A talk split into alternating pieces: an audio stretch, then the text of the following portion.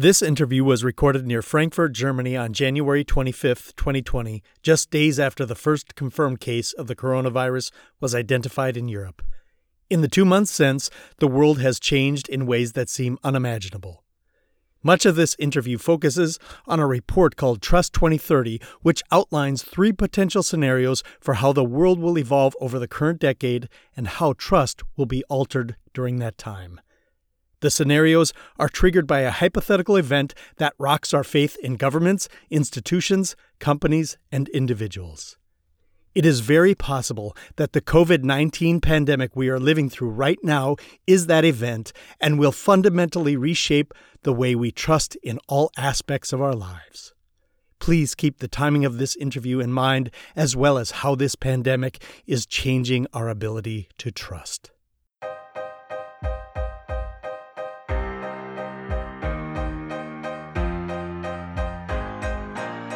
Fake news, data leaks, volatile cryptocurrency, deep fakes. Today's world is filled with technology that challenges our understanding of what is real and where we can place our trust. Hello, this is Don MacPherson, your host of 12 Geniuses. For a quarter century, I've been helping organizations and the leaders who run them improve performance. Now I travel the world to interview geniuses about the trends shaping the way we live and work. In a time where we are more aware than ever that lies and misleading information surround us, we must ask who can we trust? How do we gain and maintain trust? Today's guest is Alvaro Marquez, Chief Design Officer for Method.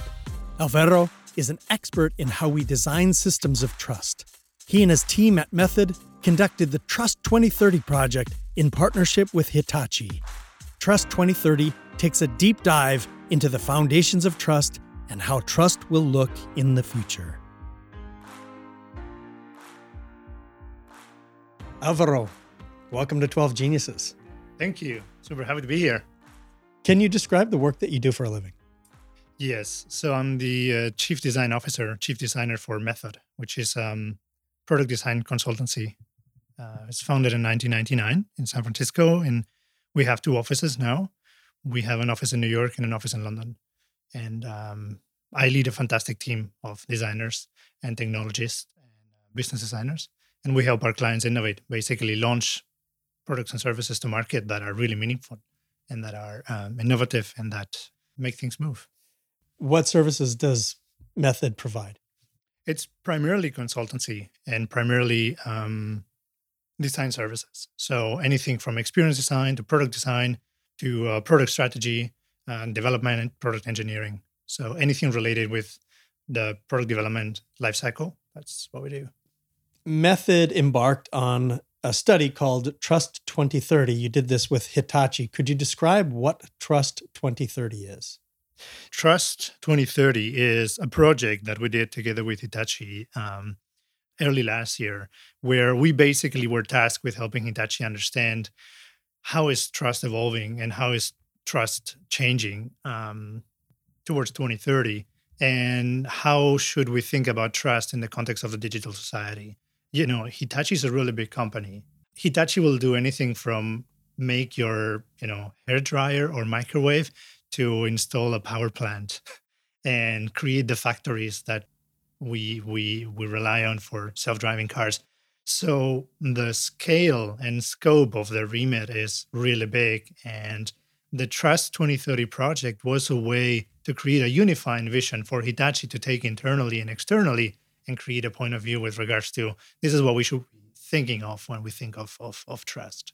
So we did the project in partnership with the team, the social innovation team, uh, which is located in Tokyo, and some of the teams are working in London. Some of the team members. So we basically we were looking at a feature set of scenarios in which, given a particular uh, event in the world accelerates different approaches or different understandings of trust in different directions. And we were kind of like walking back, mapping back what does it mean to create trust, to have trust, to, to be trusted in those different societies? And how would a company like Hitachi have to think of doing business and understand the world to be able to, to be relevant? I, I want to talk about those future scenarios, but before we do that, could you talk about the the research and how it was conducted because it's quite extensive and there mm-hmm. were multiple methods used in order to create Trust 2030? Yeah, so the whole the whole research piece took about three months, a good three months. And if you're familiar with human-centered design and, and the Double Diamond you know, way, way of doing things, um, we conducted a significant amount of, of secondary research and desk research, which then we use to synthesize key trends and things that we were seeing happening in the world, which we in turn then use to create a set of hypotheses and um, working assumptions that we could use to inform further conversations with experts. So it was a mix of secondary research, desk research, and primary research. And we wanted to make sure that the research was representative of a of the whole world, basically. So not just particular to one one country, one market, and one culture. So it, it basically uh, was distributed pretty much in every uh, in every continent, and uh, we we were basically trying to understand what is a model of trust that it that you can extrapolate to these different societies that still works, but basically the function, the forcing function changes. So while the logic is the same, the result of that trust model changes depending on the context. What's the state of trust today? It's a really good question. I was discussing this with with someone last week over the impact of of of uh, deep fakes and you know synthetic imagery and fake news or propaganda, however you want to call it.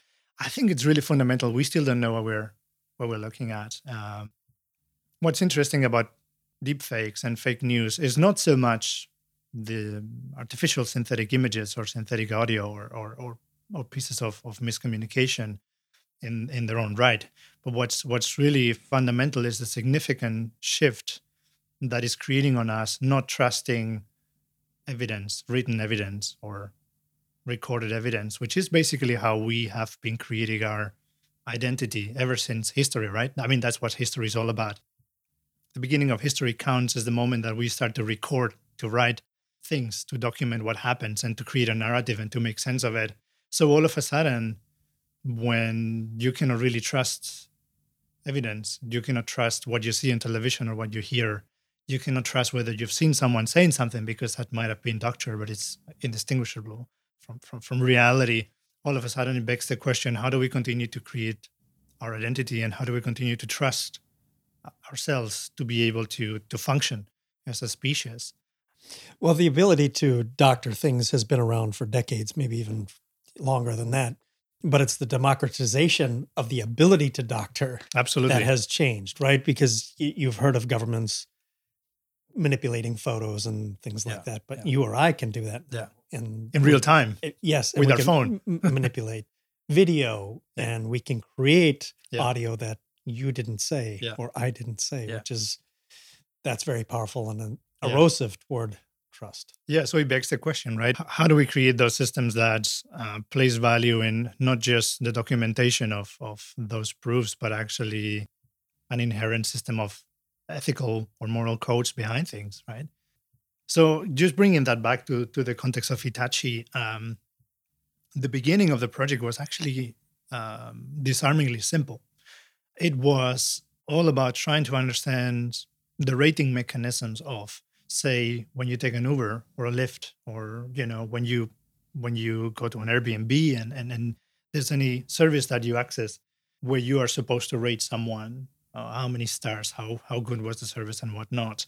And it was us trying to unpick um, h- how are those trust system constructed? And who's to say that something is a five star versus a one star? And what's the ethical implication of rating someone as good or bad. While things might be factually true, they might be complete lies and, and fabricated stories, right?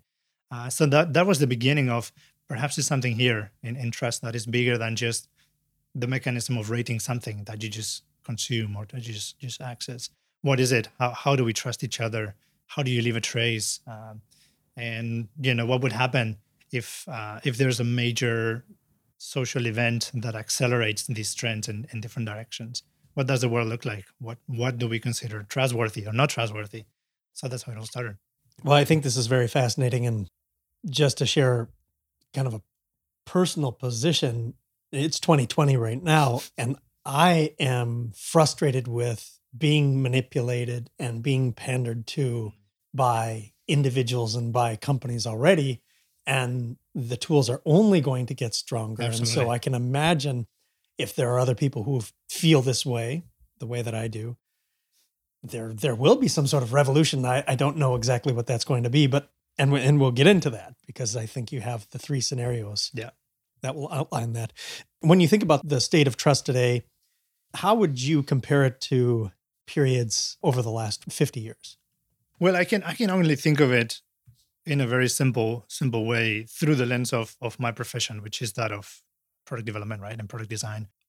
I think if you look at the the early days of branding, of product branding, it was pretty much all about that, right? It was about putting a name and a logo, putting a stamp on top of a, a piece of soap or some other laundry detergent or some, you know, fast moving consuming goods that um, you could trust that it would be of the same quality of the last one you had before. It was about the productization and the manufacturing consistently of a certain set of products that you could consume and buy and purchase. So, so inherently, trust through the lens of product design has been very closely related to to the development of the mass market of of you know whatever goods you, you buy for home. That has had a, a magnifying effect that is gone beyond just products and services, but actually is is the products and services that we continue to consume are more and more digital. That model is not just about the piece of soap, but about the promise of the experience of how will I feel when I use the soap. So it's still branding, right? It's still about a promise delivered or not. What's different now than than before is that the rest of the let's say um, architectural pieces of society are also becoming digital. So we are using the same interfaces to value, you know, how good was my Lyft, right? But also how good is the food in this restaurant and how trustworthy is this politician. So all of a sudden you start to make uh, you start to mix signals, and it's difficult to tell what's real and what's not real and what's important and what's not important. And I think that's what's significantly different than before. That back in the day when the government spoke, there was a very particular way of speaking and relating to the citizens, right? And so it was the media was inherently trustworthy because there was a monopoly on who says what. Uh, that's not the case anymore. That's through Twitter, or Facebook, or Instagram, or whatever. The government shares the same literal pipes as the brand that's trying to sell you a pair of sneakers, or the influencer who's showing you how cool the life is. And so it's it's creating this this weird mirror of you know house of mirrors like what am i looking at really? What's what's behind the distortion? And to your point you you, you cannot help but feel that there's some kind of manipulation somewhere. You might not be able to spot it and put your finger on it but there's there's something there that is kind of un- unsettling um, that makes you question makes you doubt is this, is this really true? Is this for real? In the trust 2030 study you identify the potential futures related to trust. Can you describe these three different societies or futures? The main premise of the futures of 2030 project are based on one significant event in society that propels three different timelines, if you if you will. So there's a key event which in in our working uh, hypothesis is a massive leak of data that exposes some of the inner workings of how certain decisions are made in society from politicians and brands and, and corporations that expose it's almost like you know you see uh, you see the the man behind the curtain in the wizard of oz and then all of a sudden you're you're exposed to the truth of of what's behind it.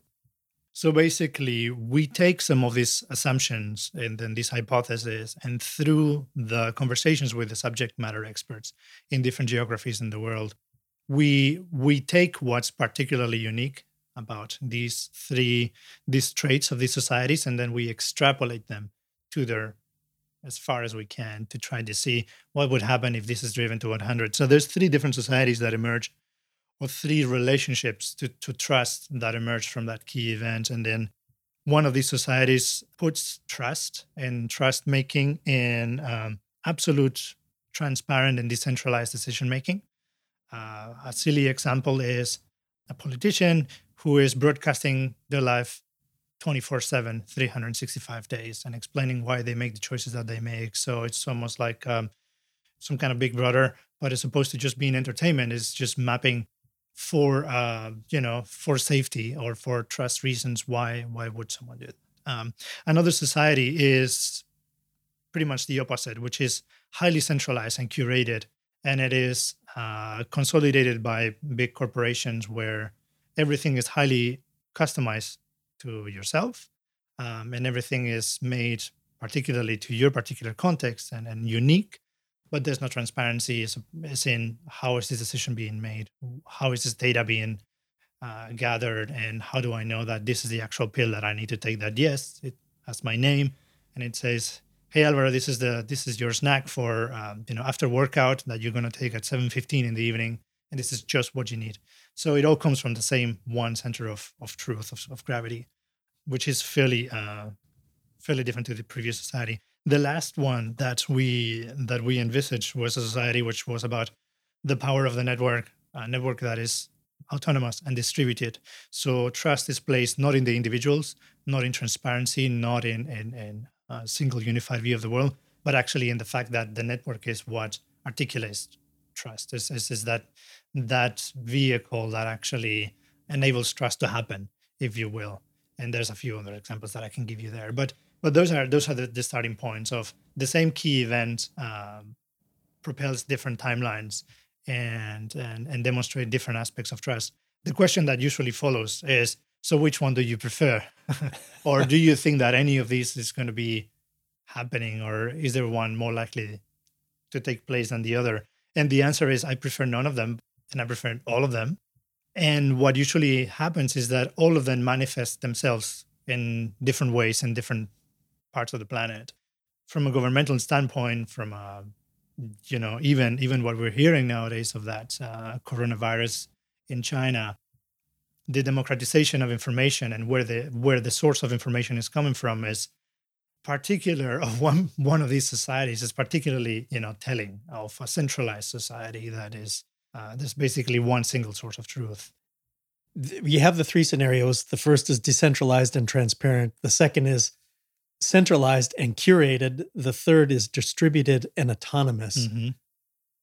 You pointed to China, and it, it would seem like they would be centralized and curated. Yeah, or, could be, or could closest be, yeah. could be, to yeah. that, or yeah. or maybe North Korea. I'm not sure. At least at the at least at the higher level, when it comes to central government, mm-hmm. the structuring uh, body. Yes, but but is there an example of maybe a country or a community that is decentralized and transparent? yeah, yeah, of? yes, there is. But before before jumping into another society, you could also think of a centralized and curated network, not only as a country, as a government, but also as a corporation like Amazon or Facebook. Yes, right? and that's right? that's what I was thinking about right? too. Is like you in the centralized and curated example, you are basically marrying a company.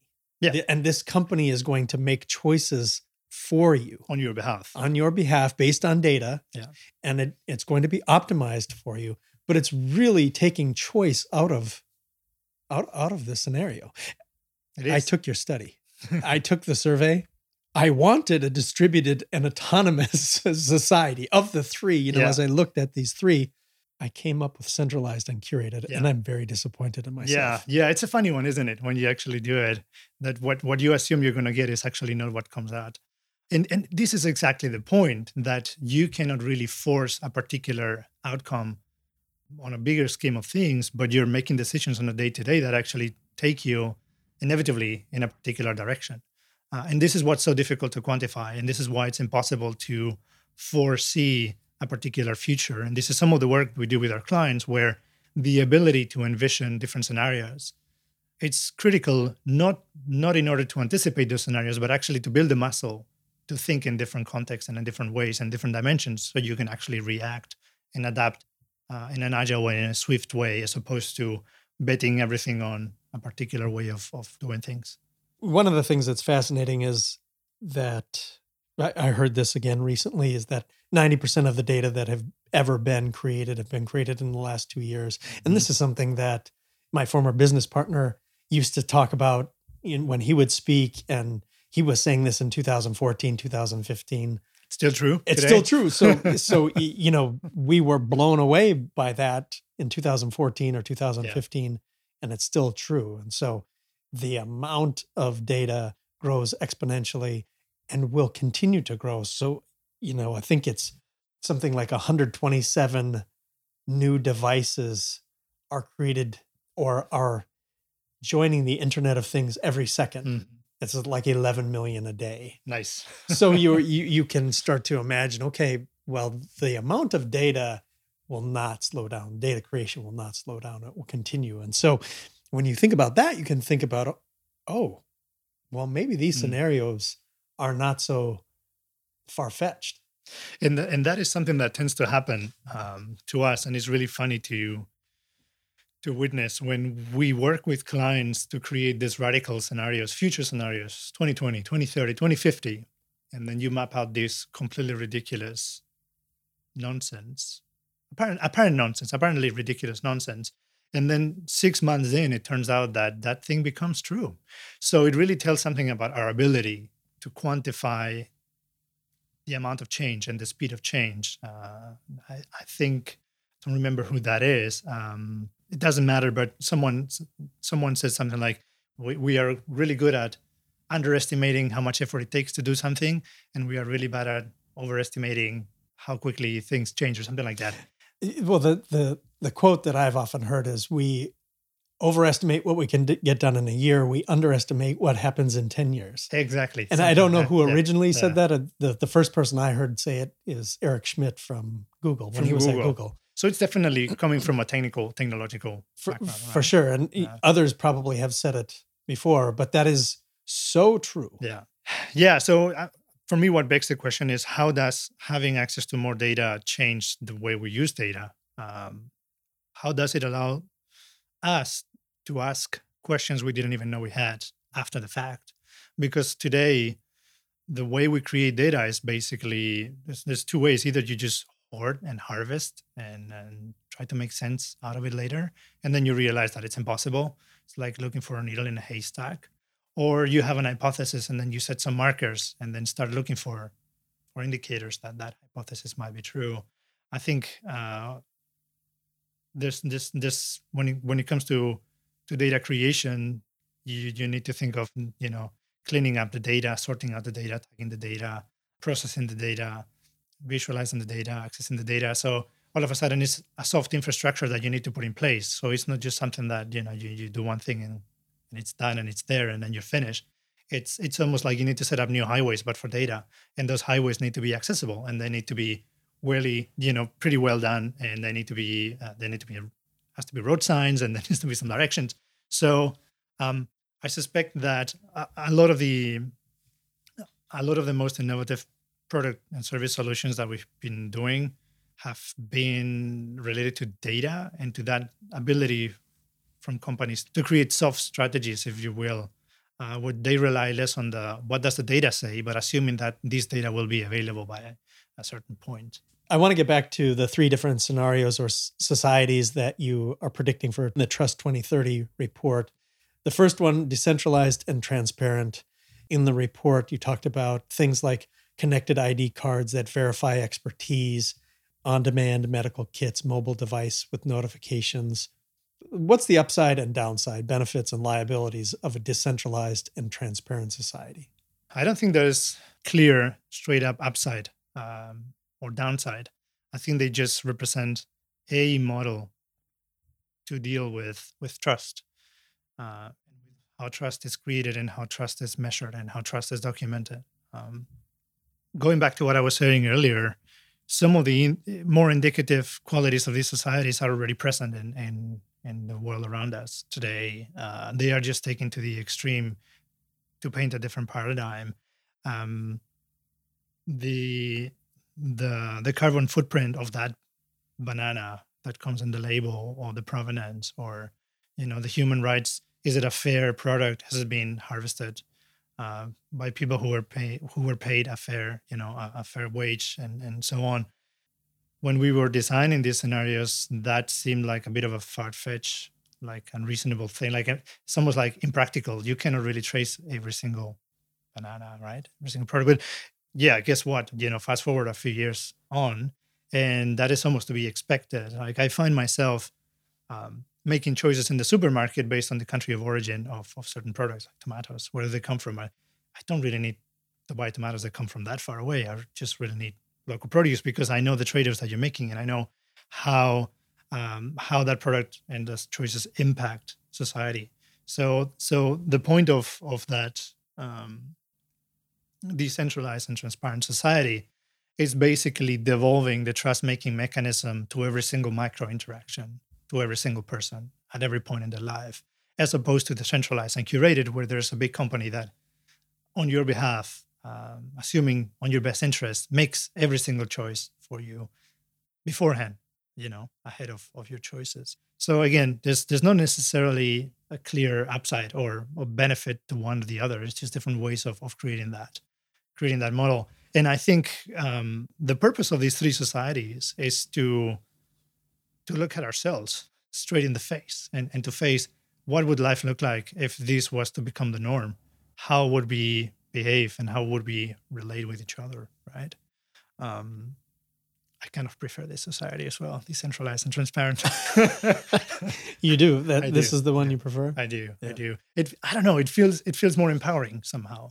It feels bringing it back home, like closer to the way I think we should be relating to each other, which is you know on a one-to-one interaction as opposed to trusting nebulous systems. Yes.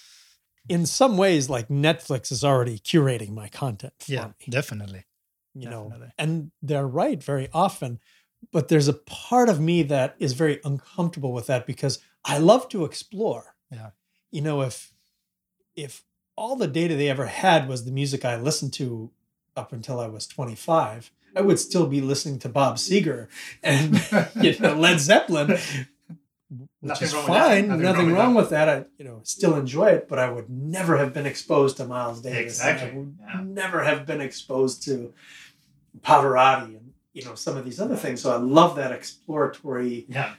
ability. It, it it definitely hones in a very interesting space and asks very articulate questions like where's where's serendipity? Where where where is the ability to be surprised, to, to let things happen on their own right without having to be planned for and calculated and accounted for. When we make choices based on convenience or smooth interactions or something that is effortless and seamless, we're basically um, priming these kind of systems to evolve, and we are reinforcing that because we're taking we're taking the our agency out of the question, and we are granting that ability to somebody else to make those choices on our behalf. Case in point is Netflix. Because I know that you like this, let me give you more of that because I, I really think that you're going to enjoy that or that podcast or whatnot with music and with literature and with food and whatnot. So I think it, it creates that that view of yeah everything is perfect and in an Apple world there's this walled garden where it's perfectly optimum where I don't even have to break a sweat because everything just works and everything is tailored to exactly what I need and how I feel every single point of the day. But what's the trade-off, right? What, what are we losing when we get a perfectly uh, smooth society?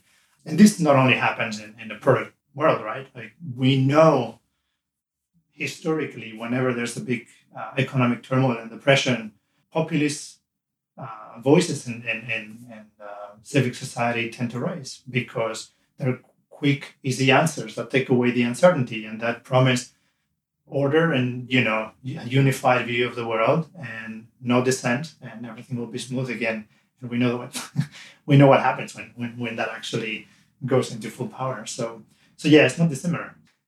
We'll we'll touch on this at the end, but where can people find this report? Well, it's um, on method.com on our website. If you go to the work section or to the futures section, you will find there Future Trust. And there's an explanation of the project and a bit of a case study. Plus, you can access the report and then you can go pretty deep in the content and, and understanding how these societies are constructed and how do we get to those societies and why do they behave the way they do and, and why do they exist? About 40% of people who use social media don't trust social media or don't trust the information on social media. Mm-hmm. And so, do you see this skepticism of social media really changing the behaviors of the people who are using it. When the way you make decisions changes, what's right and what's wrong is no longer easy to tell. And when you optimize for a certain sort of behaviors, then you need to readjust how you create content, how you create products, how you create news.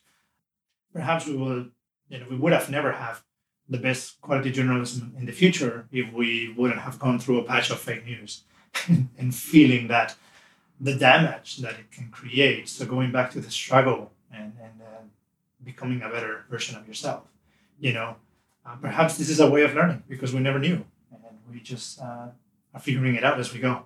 It's just that it's really visible, right? Yeah, it, it seems like we, we really have to be diligent. And the other thing that I think of is there's an attraction to the outrageous. Yes. And when I say outrageous, I don't mean outlandish, but I mean things that make you outraged. It's a powerful feeling. it's, it's a powerful feeling, yes. And I think we have to have an awareness of am I being manipulated? Am yeah. I being, you know, am I the moth being drawn to the yeah. light here? Yeah. yeah. And is there there danger? Okay.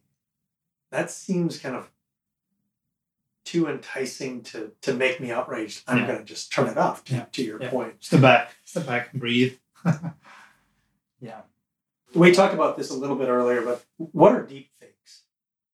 Deep fakes is the name that's given to a set of images or videos or audio pieces that have been artificially created. And by that, I mean uh, images in which you see somebody saying something that they didn't really say, somebody behaving in a way that they would normally do. Some of the most notorious cases of deep fakes, as usual, started in the porn industry, where faces of famous people are swapped uh, in the bodies of actors performing certain things that you know violate the integrity of, of that person. If that wasn't bad enough, you can think of it in the context of a politician declaring war of someone or saying outlandish, outrageous things that may have never happened in the past, but because of our ability to synthesize voice and modulate the message and to manipulate the image, it might look as if that person really said that. Uh, the issue with deep fakes is not so much that they exist because you cannot really blame mathematics for being accurate, but the intent behind the use of deep fakes and how they are weaponized to manipulate public sentiment and public opinion, and how potentially it erodes our ability to trust uh, written record and documents of our history that create meaning and create a sense of belonging and identity. Who's creating them and why? Who's creating them? Everyone. You can create them. Just download an app with your phone and you can create them yourself in real time something that was, that was very costly and expensive and that only Hollywood could do 20 years ago that would take millions uh, of investment in technology and, and skills. Uh, now you can do it in real time. And sometimes you do it just for laughs, replace your face with, with a dinosaur face, uh, change your gender, change your age, uh, travel back in time, change your voice. Something as silly as that uh, to, um, to you know, mass manipulation campaigns of changing public sentiment before an election, for example. Do you think it's possible to legislate against these the use of these deepfakes, particularly when the stakes are so high, like an election or like maybe the ousting of a CEO of a powerful corporation or something yeah, like that? Yeah, this is a great question. I'm not sure if it's possible, but it's absolutely necessary.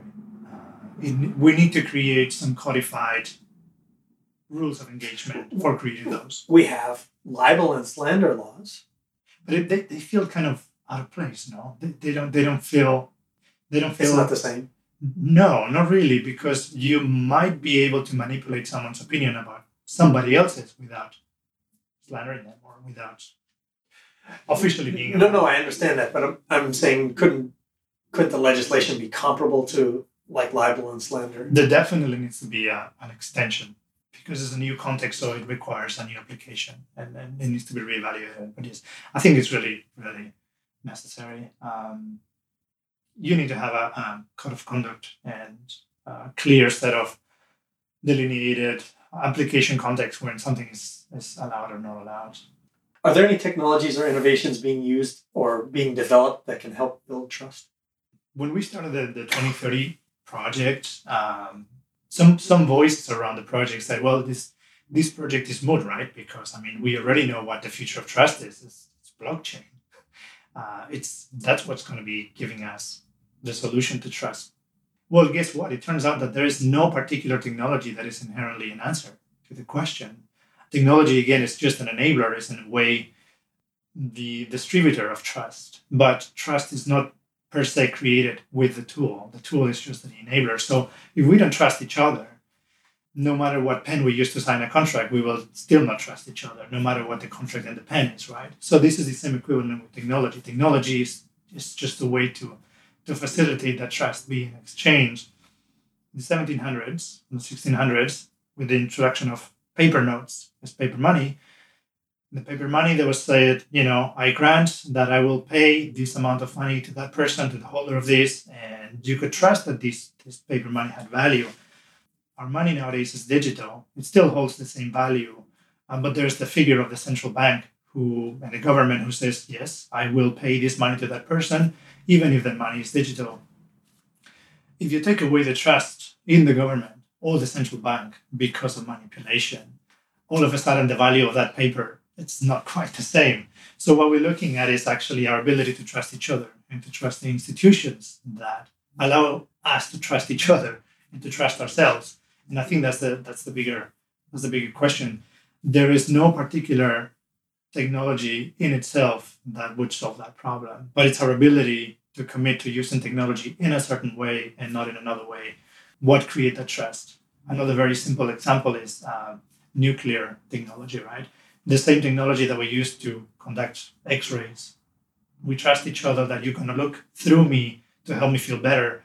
Can also be used in a very destructive way, and we commit to not use that technology in, in that way. So from my point of view, we're, we're facing a similar dilemma. You can use technology to create deep fakes that are uh, misleading and manipulative, or you can use them to recreate a memory that you lost a photo from that birthday party of your kid when she was three years old, but because you have photos from the event right before and after, you're able to reconstruct. And that is a positive thing, right? So I think we still need to think through what do we want to use this for? We haven't stopped and asked ourselves that question. We are rushing and plastering everything with the technology without thinking, how might this be used to hurt someone? How might this backfire? What happens if this gets out of hand or if somebody with bad intentions uses it against us? Where can people learn more about you and about Method? Well, as usual, the easiest way is to go to the web and method.com. It's a good place and on LinkedIn as well. I've got my profile there. I like to respond to people. I like to meet people like yourself, bright individuals, have super engaging conversations, and exchange notes about how we see things panning out in the world. So that's that's the best. Alvaro, fabulous conversation, wonderful conversation, and uh, I appreciate your time and thank you for being a genius. Thank you so much. Thank you for listening to 12 Geniuses. Our next episode will be about the future of entrepreneurship with Gino Wickman. After launching his own successful entrepreneurial endeavor at the age of 21, Gino has dedicated his career to helping other entrepreneurs harness their full potential. Devin McGrath is our production assistant. Brian Bierbaum is our research and historical consultant. Toby, Tony, Jay, and the rest of the team at GL Productions in London make sure the sound and editing are phenomenal. To subscribe to 12 Geniuses, please go to 12geniuses.com. If someone you know would benefit from the information in this episode, please share it with them. Thanks for listening, and thank you for being a genius.